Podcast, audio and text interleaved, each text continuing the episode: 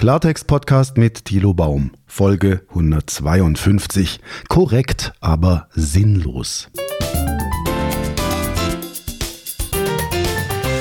Baustelle auf der Autobahn. Aus irgendeinem Grund wird eine Ausfahrt kurzfristig verlegt. Eine Ausfahrt auf einen Parkplatz.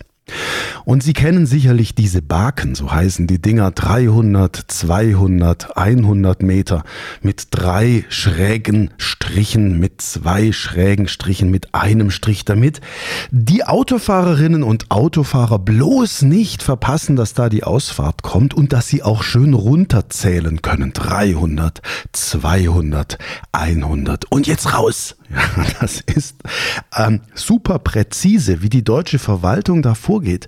Also ich sag mal, es ist natürlich sinnvoll, auch gerade bei Nacht und Nebel, dass wir diese Orientierung haben und wie wir auch im Straßenverkehr merken, sind nicht alle Verkehrsteilnehmer die hellsten Kerzen auf der Torte und brauchen auch diese Art der Orientierung.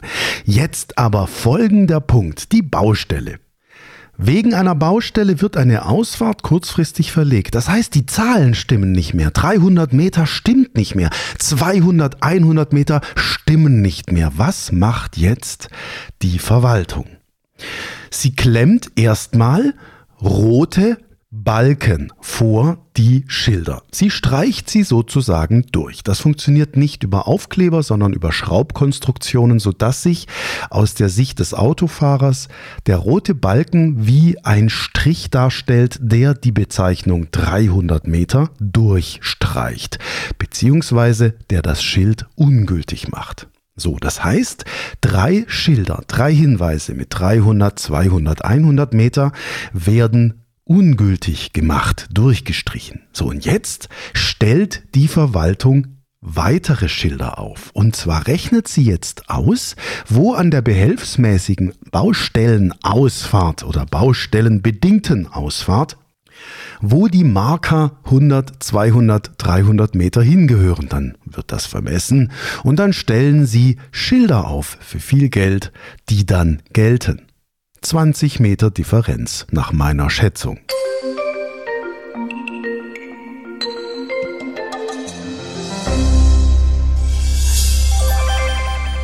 So, das ist die deutsche Verwaltung.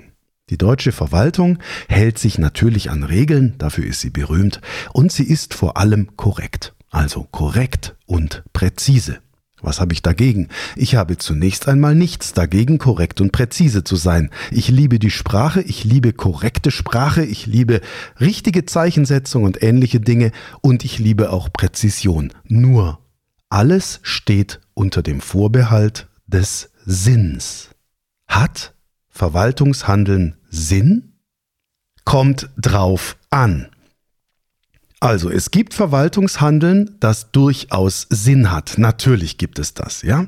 Nur, wie relevant ist es jetzt, diese behelfsmäßigen Baken aufzustellen, wenn ein Autofahrer, der noch einigermaßen Herr seiner Sinne ist und bei Bewusstsein, dann doch sieht, wir haben eine Baustelle und die Ausfahrt ist verlegt, ist es wirklich nötig, dann diese korrekten Zeichen aufzustellen, in wenigen Metern Entfernung zu den Originalzeichen, die durchgestrichen sind. Okay, to be discussed. Darüber können wir reden, darüber können wir diskutieren. Ich bin der Meinung, wir haben in unserem Land viel wichtigere Dinge zu tun. Wichtigere Dinge als manche Korrektheiten und Präzisionen. Jetzt ist für Verwaltungsleute natürlich die Präzision als solche ein Wert an sich, auch das Korrekte. Ich hatte in einer vorigen Podcast-Folge über den Unterschied zwischen konvergentem und divergentem Denken gesprochen. Also konvergent, wir denken in Funktionen, wir denken in Regeln, wir lernen einmal als junge Menschen, wie etwas funktioniert und dann wenden wir das bis zur Rente an. So, das ist konvergentes Denken. Das sind zum Teil Menschen, die ja, sagen wir mal, wirklich lebenslang das Gleiche machen und sich an die bewährten Konzepte halten, die sie gelernt haben und die dann aber später möglicherweise ihre Lieben Schwierigkeiten haben mit Change-Prozessen. Wenn also plötzlich etwas anders wird, wenn sich etwas ändert und diese Menschen dann sagen müssen, uh, mein gewohntes Weltbild gerät ins Schwanken, wenn die dann Schwierigkeiten haben zu sagen, oh, ähm, Digitalisierung des Büros, ähm, Abschaffung des Faxgerätes. Ähm, wir haben keine Overhead-Projektoren mehr, sondern arbeiten mit Beamern. Ich muss mich mit IT befassen. Ich muss Software lernen. So, dann haben Sie es mit Sicherheit mit konvergenten Denkern zu tun. Konvergentes Denken, Denken in Übereinstimmungen.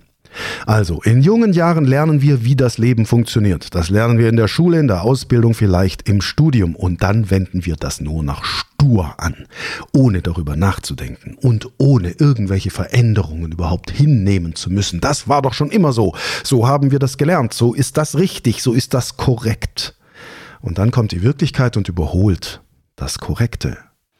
Der divergente Denker ist ein Mensch, der außerhalb dieser Box denkt. Also wenn Sie, sagen wir mal, auf dem, den, die Metapher vom Tellerrand ins Englische übersetzen, wenn Sie sagen, wir müssen über den Tellerrand schauen, dann würde das heißen to think outside the box. Ja, und ich sage gerne, wir sollten nicht nur über den Tellerrand schauen, sondern wir müssen den ganzen Teller verlassen.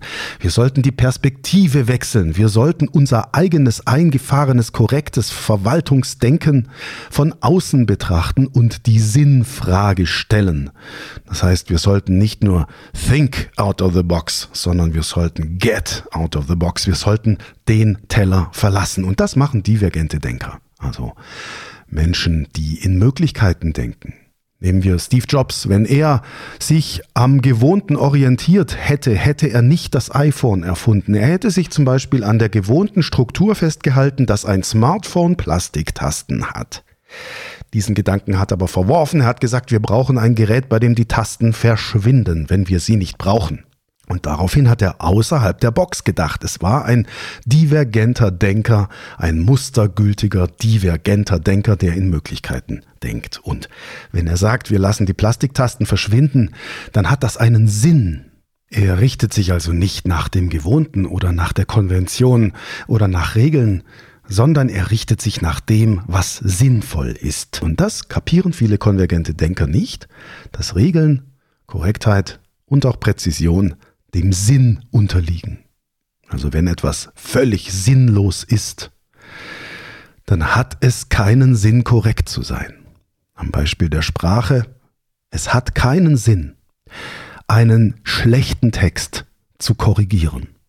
Ja, Sie können einen schlechten Text nehmen. Ein schlechter Text, in dem steht die falsche Botschaft drin, die ungeeignet argumentiert ist, an der Zielgruppe vorbei, die wesentlichen Punkte nicht prägnant formuliert, sondern schwammig um den heißen Brei herum. Wenn Sie so einen Text haben, der Ihren Kunden nichts sagt, weil er aus Ihrer Perspektive formuliert ist, dann hat es keinen Sinn, Kommafehler zu suchen. Es bringt es nicht. Es ist Quatsch. Es wäre zwar korrekt, aber es ist sinnlos. Und da habe ich jetzt aktuell vom Landratsamt hier bei uns im Landkreis Borken habe ich ein schönes Beispiel für Sie.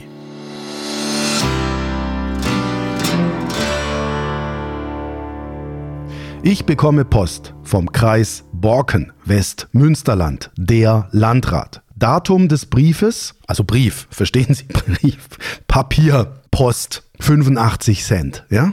Steuergelder. Da kriege ich also Papier, Sie hören das hier, das ist Papier. Datum 15.08.22. Sehr geehrter Herr Baum, Sie haben sich mit dem Coronavirus infiziert. Aufgrund des Infektionsrisikos für andere Personen müssen Sie sich daher für zehn Tage vom, und jetzt kommt es, 8. August bis zum 18. August in Isolierung begeben. Datum des Briefes 15. August. Ich soll mich ab dem 8. August in Quarantäne begeben. Wann kommt der Brief hier an? Am 17. August. Am 18. August endet die Quarantäne. Die Verwaltung schickt mir einen Brief viel zu spät. Dann heißt es Isolierungsbeendigung, fett und unterstrichen. Die Isolierung gilt bis einschließlich 18.08.22 und endet daraufhin automatisch. Sie haben die Möglichkeit, die Isolierung ab dem fünften Tag vorzeitig zu beenden. Rechnen wir mal. Nehmen wir mal an, der 8. August sei der erste Tag, dann ist der 9. der zweite, der 10. ist der dritte Tag, der 11. ist der vierte Tag, der 12. ist der fünfte Tag. Ja, das ist aber blöd, wenn das Landratsamt den Brief erst am 15. August rausschickt. Hier haben wir es mit einem super Beispiel dafür zu tun, dass eine Behörde korrekt handelt. Sie informiert mich über eine bestimmte Rechtslage und innerhalb dieses Briefes ist auch alles, das sind auch keine Tippfehler, ist alles perfekt. Aber die Aktion selber ist vollkommen sinnlos. Also habe ich an die, an die Stabsstelle im Landratsamt geschrieben und gefragt, was das soll. So, folgender Gedanke. In dem Moment, in dem meine Corona-App weiß, dass ich positiv getestet bin, und das weiß sie ja, weil die Teststelle das über die App kommuniziert. In diesem Moment meldet die App meine Infektion dem Landratsamt, also der Gesundheitsbehörde, ja? Die Behörde weiß also jetzt auf einem digitalen Weg, dass ich Corona-positiv bin. Und jetzt könnte die Behörde mich einfach per E-Mail informieren, denn sie hat die E-Mail-Adresse, weil die App die E-Mail-Adresse hat. Und mit Datenschutz soll mir da bitte keiner kommen. Wenn eine Behörde mich nicht per E-Mail über meine Infektion informieren darf, die auf mich eine Auswirkung hat, dann soll sie mir bitte auch nicht per Post schreiben. Also Datenschutzbedenken stehen dem ganz bestimmt nicht entgegen. Was steht dem entgegen? Die Unfähigkeit der deutschen Verwaltung für Prozessmanagement. Also statt einfach zu sagen, okay, pass auf, lieber Bürger, du hast eine Infektion, wir haben deine E-Mail-Adresse, wir schicken dir die Bedeutung des Ganzen per E-Mail, damit du dich bitte in Quarantäne begibst. Das wäre mal normal. Und stattdessen schickt die Verwaltung einen Brief auf Papier mit Tagen Verspätung raus, Woche später, der dann einen Tag vor Ablauf der Isolation beim Bürger eintrifft. Und Entschuldigung, dass wenn deutsche Verwaltung so handelt, dann müssen wir uns überhaupt nicht darüber wundern, dass Unternehmerinnen und Unternehmer, dass Manager sagen, Leute, ihr stellt uns nicht die besten Bedingungen bereit, um hier Werte zu schaffen, ihr stört uns beim Arbeiten, geht bitte aus dem Weg und belästigt uns nicht mit irrelevantem Zeug. Unsere Schreibtische sind voll.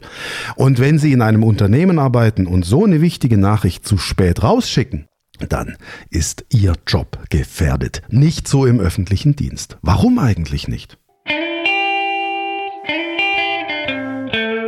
Der Kreis Borken antwortet. Herr Gördes, Kreispressesprecher, schreibt mir, das Schreiben des Kreises Borken ist ein Informationsschreiben und keine Quarantäneanordnung. Es stellt eine freiwillige Serviceleistung dar, um die Handlungssicherheit im Sinne der Eigenverantwortung der betreffenden Person zu unterstützen. Nö, Entschuldigung, lieber Herr Pressesprecher, Unsinn. Ihre Behörde hat mich gar nicht informiert über E-Mail zum Beispiel rechtzeitig, welche Rechtsfolgen ein positiver Corona-Test für mich hat. Und dann, wenn Sie mich nicht formell informieren, dann können Sie sich auch Ihr Informationsschreiben sparen. Das braucht kein Mensch. Und dann schreibt er, alle mit diesem Informationsservice verbundenen Arbeitsschritte sind hier im Hause vollständig automatisiert. Das verstehe ich. Ja, das kapiere ich.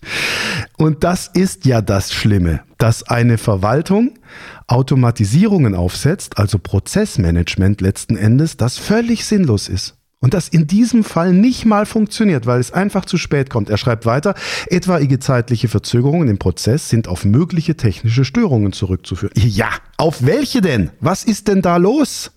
Welche Folgen hat das? Er schreibt weiter, aufgrund der sich entspannenden Infektionslage treffen wir zurzeit Vorbereitungen dafür, diesen Informationsservice einzustellen. Entsprechende Informationen halten wir auch auf unserer Website vor. Mit freundlichen Grüßen. So, wunderbar, prima. Sie stellen diesen Quatsch ein. Das könnte man schon fast als Weisheit bezeichnen. Eine öffentliche Verwaltung erkennt einen sinnlosen Prozess nach wahrscheinlich Monaten die dieser Prozess lief und stellt ihn ein.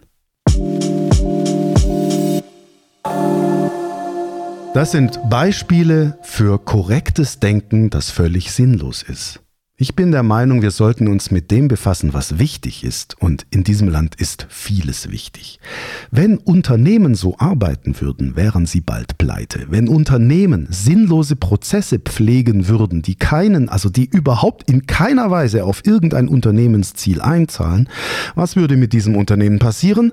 Es ginge pleite, weil es die Ressourcen falsch einsetzt, also Zeit, Geld, Energie, Personal. In der öffentlichen Verwaltung hat das die gleichen Folgen. Die öffentlichen Haushalte sind pleite. Warum? Weil die öffentliche Verwaltung sinnlose Prozesse aufsetzt, die kein Mensch braucht und die einen Haufen Geld verschwenden und Personal und so weiter. In jedem normalen Unternehmen wären Prozessmanager, die diese Prozesse verantworten, gefeuert. Ich will es Ihnen nur mal mitgeben zum Nachdenken. Welche Prozesse haben Sie in Ihrer Umgebung, in Ihrem Unternehmen, die sinnlos sind, obwohl sie korrekt sind? Also, um zum Thema klare Kommunikation zurückzukommen. Wo bei Ihnen im Unternehmen korrigieren Sie zum Beispiel sinnlose Texte? An welcher Stelle schauen Sie, dass der Satzbau stimmt und das Komma richtig sitzt, obwohl der Kommunikationsakt als solcher, also die Information selbst, die Botschaft selbst überhaupt gar nicht zielgerichtet gedacht und geplant ist? Haben Sie in Ihrem Unternehmen irgendwo Prozesse mit losen Enden, die nicht funktionieren, wenn man sie aus Kundensicht, aus Anwendersicht betrachtet? Also haben Sie vielleicht einen Prozess für Ihre Retouren, der wunderbar läuft in dem Moment, wo eine reklamierte Ware bei Ihnen im Lager eintrifft. Aber es ist ein loses Ende, weil der Kunde, der etwas reklamieren will, auf Ihrer Webseite gar nicht findet, an wen er sich wenden soll. Konvergentes Denken ist ein riesiges Problem in unserem Land.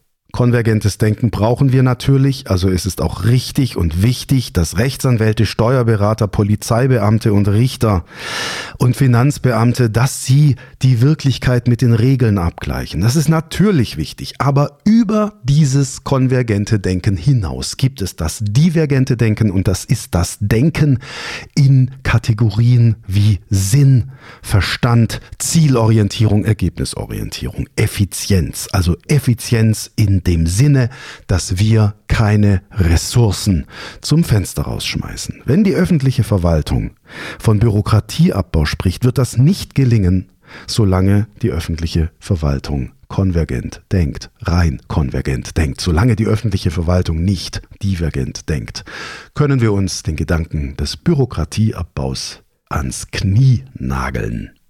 Mehr übrigens zu dem Thema Die Bürgerbrille in meinem aktuellen Buch Die Kundenbrille, kürzlich erschienen bei Books for Success. Lesen Sie mal rein, die Kundenbrille, wie wir mit den richtigen Denkmustern erfolgreich verkaufen können und das gleiche gilt natürlich auch für die öffentliche Hand und die Überlegung, was ist eigentlich wichtig in diesem Land? Ist es wirklich wichtig, dass wir Barken an der Autobahn abkleben und ein paar Meter weiter die gleiche Barke aufstellen, während zugleich das Mobilfunknetz nicht funktioniert. Wo sind die Prioritäten? Und ich fürchte, dass wir durch unsere kulturelle Prägung als Volk der Beamten ein kafkaeskes System aufgebaut haben, in dem wir falsche Prioritäten setzen. Wir machen das Unwichtige perfekt und das Wichtige fällt unter den Tisch. Denken Sie mal drüber nach und überlegen Sie, haben Sie in Ihrem Unternehmen auch solche Baustellen? Vielen Dank fürs Zuhören und bis bald.